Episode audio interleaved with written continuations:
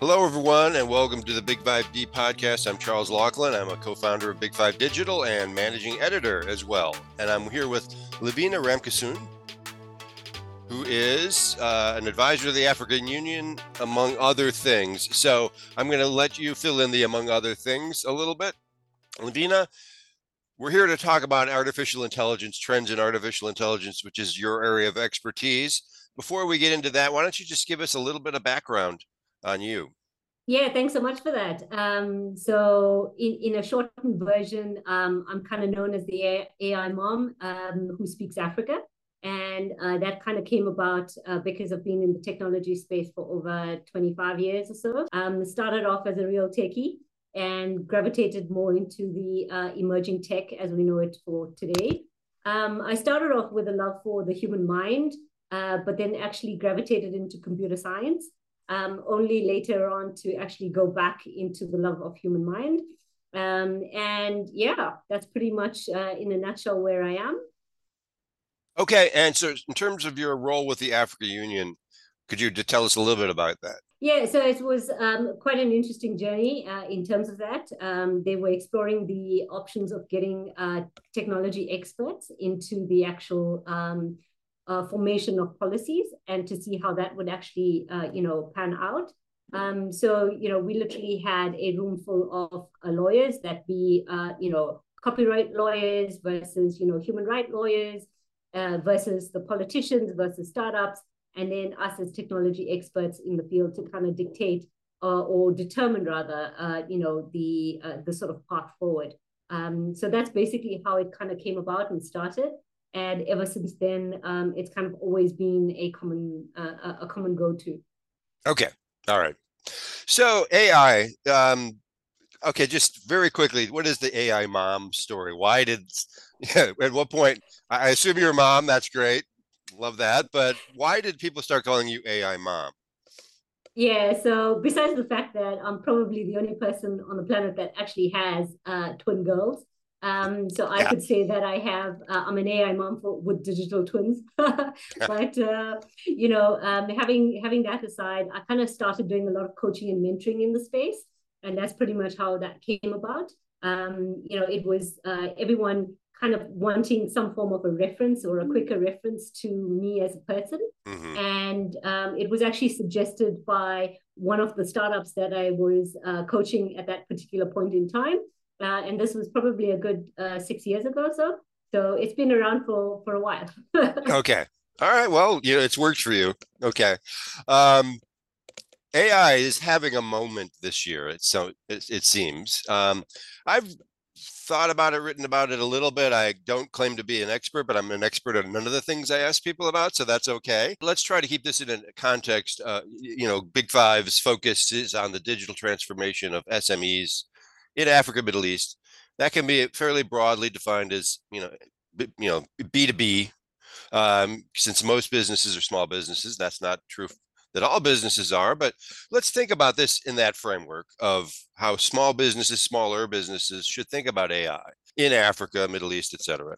So what should people be thinking about around AI today in terms of applying it to their business if they know nothing about AI? I love this question because it's just about the actual practicality of how we can implement it. Mm-hmm. And for me, it's two major areas, right? One being around automation, so automation of tasks within your entire organization. And that could actually include decision-making. The other portion of it is around optimization.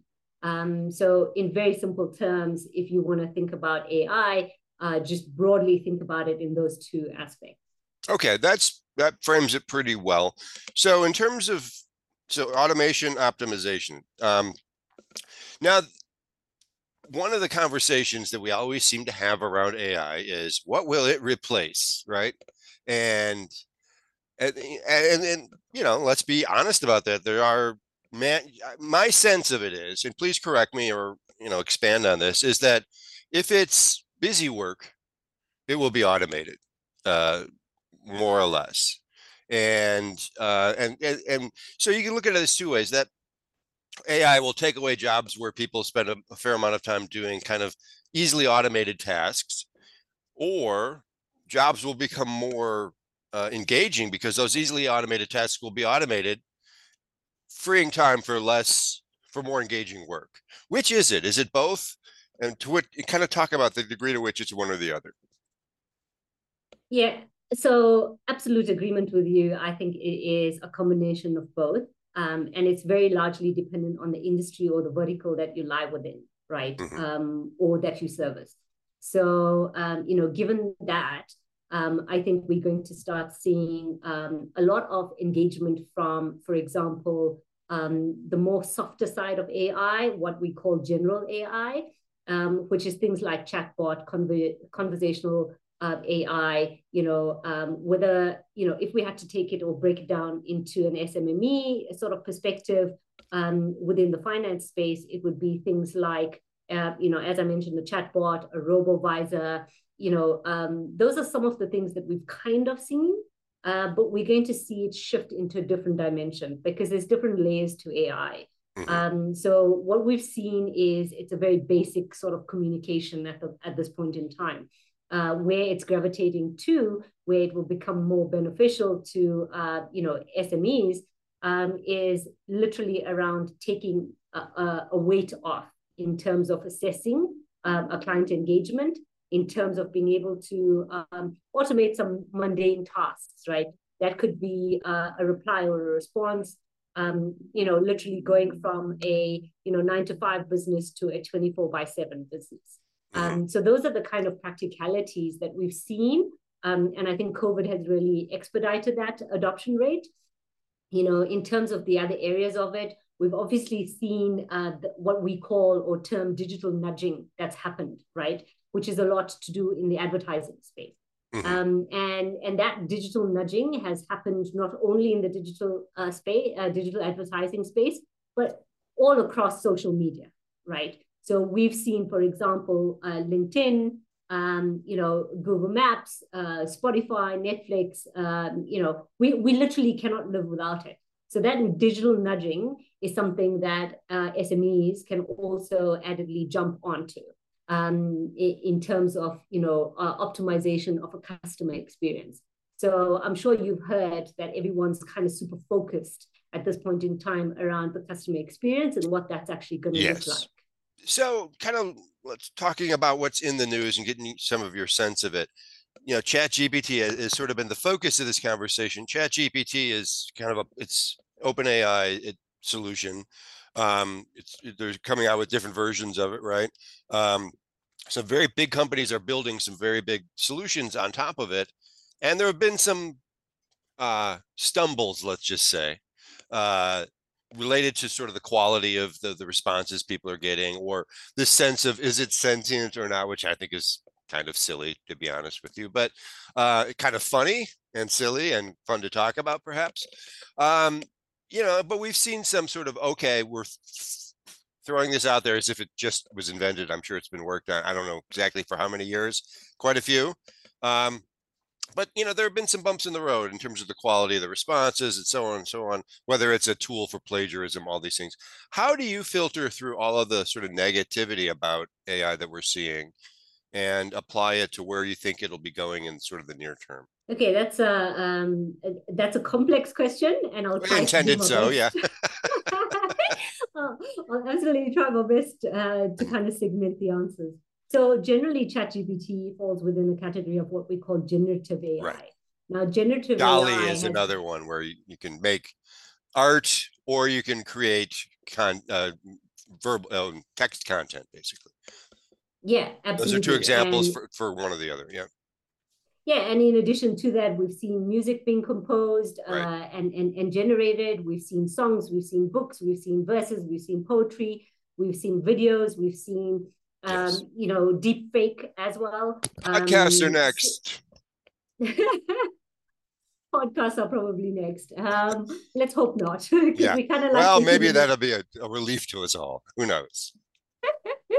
Yeah, absolutely. So, you know, in terms of all of that falls within that generative AI that we spoke about. But a lot of the things that kind of come to light in terms of the challenges are definitely things around deepfake, around copyright, around IP, around analysis of the actual data. So, you know, largely why ChatGPT kind of doesn't get it right at this point in time is basically because of the data that it sits with, right? Mm-hmm. And, you know, if I take you back, you know, a good, I don't know, 25, 30 years, what I first learned in computer science was literally what they say, garbage in, garbage out. Right? I was going to say that, but chose not to. Okay, so apologies for bringing it up, but so that concept in itself is pretty much where we are at, right? Okay. We've known for a very long time that we invested in technology, we invested in the potential of technology, and over the decades, it's not let us down. Mm-hmm. It's simple as that. So we know that tech can do anything, right now, and right now it's super intuitive and it's super lucrative and it's super exciting and, you know, super sexy, for lack of a better word. And, you know, all of that, again, are great things, but we've got to balance it somewhere along the line, right? So the whole balancing effect needs to come in is the potential of human. So, you know, this is where we start talking about the, you know, human in the loop kind of effect, or we talk about, you know, what our morals and values and our ethics around it. And, you know, in terms of balancing that scale again, right? And it's quite an interesting space for me in particular because of the love of human mind and the love of tech, you know, and kind of seeing, you know, tech become more human and humans become more machine-like. And that's the kind of blurry space that we're kind of getting ourselves into right now. But yeah, again, I guess those are some of the challenges that we kind of talk about on a more holistic level. You know, if we want to get into, you know, the nitty gritties of it, it's more around, you know, infrastructure, the integrated sort of systems. How can we get them to talk better, function better, navigate better? Because I don't know if you know, but last year was a year where metaverse was one of the words of the year, right? Yeah, Web3 and metaverse are spoken of a bit less now than they were perhaps a year ago, but that doesn't mean they won't be back in force soon, you know. That's it. And the reason why it's kind of quieting down a little bit is because of the infrastructure layer. So there needs to be a lot more, and this is another famous word that you would have heard, interoperability. Mm-hmm. So, you know, that interoperability between the hardware, between the different systems, between the different softwares, between the different ecosystems, all these different levels kind of really need to start engaging on a much more efficient level, right? And that's where they kind of see some of the generative AI or, you know, the future uses of AI kind of really starting to kick in, like, for example, around optimization of, you know, chip manufacturing, for example, optimization of drugs, optimization for clinical trials, you know, synthetic data, because, you know, we obviously need volumes of data to be able to train the models well, you know, and a good example here is to state that, you know, within Africa, for example, we only have 2% of the health data actually captured, or that actually contribute to the world stats, right, in terms of health data. So, you know, that gives you a good idea in terms of, you know, the whole synthetic data conversation as well, in terms of being inclusive. Yeah.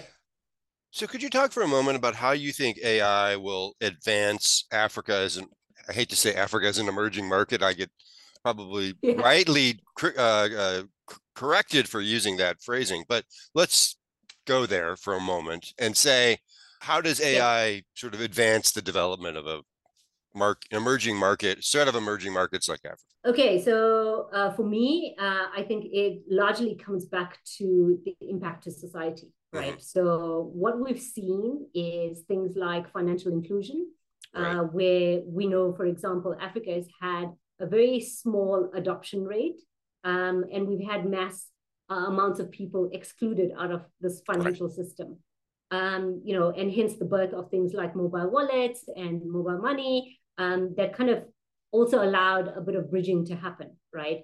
So I think from that perspective, being a lot more inclusive for large mass of people is what we're going to see. Similarly, within the healthcare system, we know that, you know, that in itself has been punctured, for a lack of a better word, whether it's from an infrastructure perspective, a political perspective, or just pure investment perspective, right? It's kind of just been something that people forget about. Another area, for example, is around refugees. So this is an area where I think we could see a lot of potential assistance and help, to kind of bring back a lot and start including masses back into society as a whole. Mm-hmm. Another area is around agriculture. I think there was a crazy stat, something in like 7 years, we're going to see Africa importing more food than it actually grows. And that in itself is a crazy stat, right? I mean, we sit with vacant land, we sit with gorgeous. That shouldn't be necessary. Weather. Yeah. Absolutely. So, how can we then utilize those areas to then optimize our current environment so that we don't end up in that predicament, right? This is a lot of data processing, using AI to take in reams of data and do more with them faster. Is that a fair way to very, very broadly summarize? Yeah, I think I would just add in one word, which is meaningful. So, bring about meaningful sort of context to the data. So yes, one, it's about capturing it. Two, it's about how do we process it. But then three, it's about how do we actually then understand and contextualize that so that we can match that to our actual impact that we want to make across the continent. If you don't mind, if we could go back to the financial inclusion piece. I had a gentleman on, Brenton Naker from CVVC, not too long ago, and he talking about blockchain because they're a blockchain venture firm. And the question I always ask when I'm talking to somebody about a technology is giving me a specific use case on how your technology is having an impact. Okay. And he talked about remittances, and that made sense. Okay. It doesn't have to be financial inclusion, but that's a good place to start. Could you maybe drill down a little further and give me a more concrete example of how AI is advancing the cause of impact for SMEs ideally, but citizens in general? Is there one example that you could offer?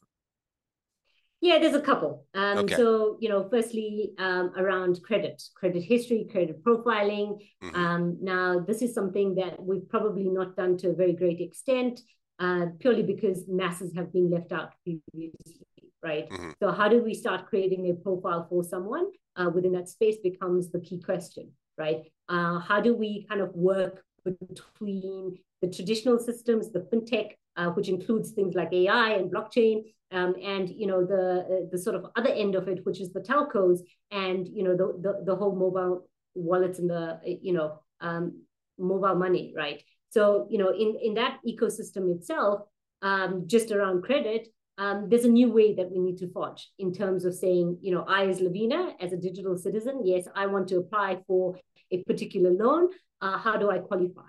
Is it still purely based on something of my past? And if so, how can we create a model that is best suited for Lavina, right? We know that there've been lots of examples where AI has heightened the biasness that comes along with how we have traditionally done things in the space. So I think one of the most famous examples was a husband and wife that kind of, applied for credit at the same time. The wife got rejected, the husband got approved, and that should not have been the case because their circumstances was actually more favorable for the wife rather than the husband. But there was sort of a default baked into the system that people hadn't detected until that point. Is that kind of what happened? Yeah, absolutely. I mean, another area for us would be things like fraud detection and fraud prevention. We've seen lots of cases in Africa where this has gone right and where it's gone wrong, both on the mobile side, both on the blockchain side, both on the traditional side. So again, that's an area where it becomes very much more about protecting the end consumer. Another area, for example, could be anti-money laundering, right? Where we know crypto, for example, has been hit quite a few times, especially the likes of South Africa. That again leads to how can we optimize and how can we start detection much earlier with a 24-hour monitoring process that can actually provide and protect that end consumer. But it has to be on a very personalized level. So, gone are the days where it's about someone giving, for example, a cybersecurity solution just to the general, businesses or to the end consumer. It's now about how can I actually personalize Lavina's experience throughout her journey in this digital realm and in the physical realm. Okay. So is it fair to say that AI is impacting our lives in a lot more ways now than we realize because of some of the things you're talking about? That's my sense of it, is that we've been, AI has been running our lives sort of behind the curtain for quite some time now, and we just don't really realize. We focus on the things that are quite visible to us, like the deep fakes and the ChatGPT novels and things like that. We're not focusing on sort of behind the curtain how our credit decisions are being made so much faster now, you know, and that sort of thing. Is that fair? Yeah, absolutely fair. And I think it's been such a slow progression over a period of time that you, if you had to pause right now and look back 10 years or look back 20 years, you'd actually be surprised at the amount of AI integration, right, that one has in one's life. You know, for example, if I had to ask you a simple question of, you know, how long does it take you to engage with AI from the moment that you wake up in the morning? It's now a matter of nanoseconds. Probably while you were sleeping, you were engaging quite heavily with AI. Yeah. Yeah, probably. Right. So that whole dependency that we're now creating for, you know, living in this, you know, or always being plugged in, you know, is becoming more and more real. Right. Yeah. And, you know, it's especially unique for Africa because we still sit with very unique sort of primitive, I guess, issues, right, for lack of a better word. Things like electricity, things like water, you know, they hinder whether or not we get included permanently into this digital transition or whether we stay away from it, right? So, you know, again, for example, you know, the cost of Twitter to get a blue tick right these days is $8. So, you know, and to be part of that faster algorithm and to kind of get the kind of right likes and the right views from certain people. Get engagement. Yeah. I mean, $8 in Africa a month? Really? Are you kidding me? You could buy so many more important things for $8. I mean, the average power, electricity, water, food. Yeah, yeah. The list is, it's the same reason that it's not really an app economy, you know? Yeah. You know, because if you're spending $3 to $4, I spend $3 to $4 on many different things to help do the work that I do. I don't enjoy it, but it's sort of a cost of doing business. But if you were to add all those up, that would go a very long way, you know, towards other more basic necessities. So you can see why that's just not a tenable path, you know.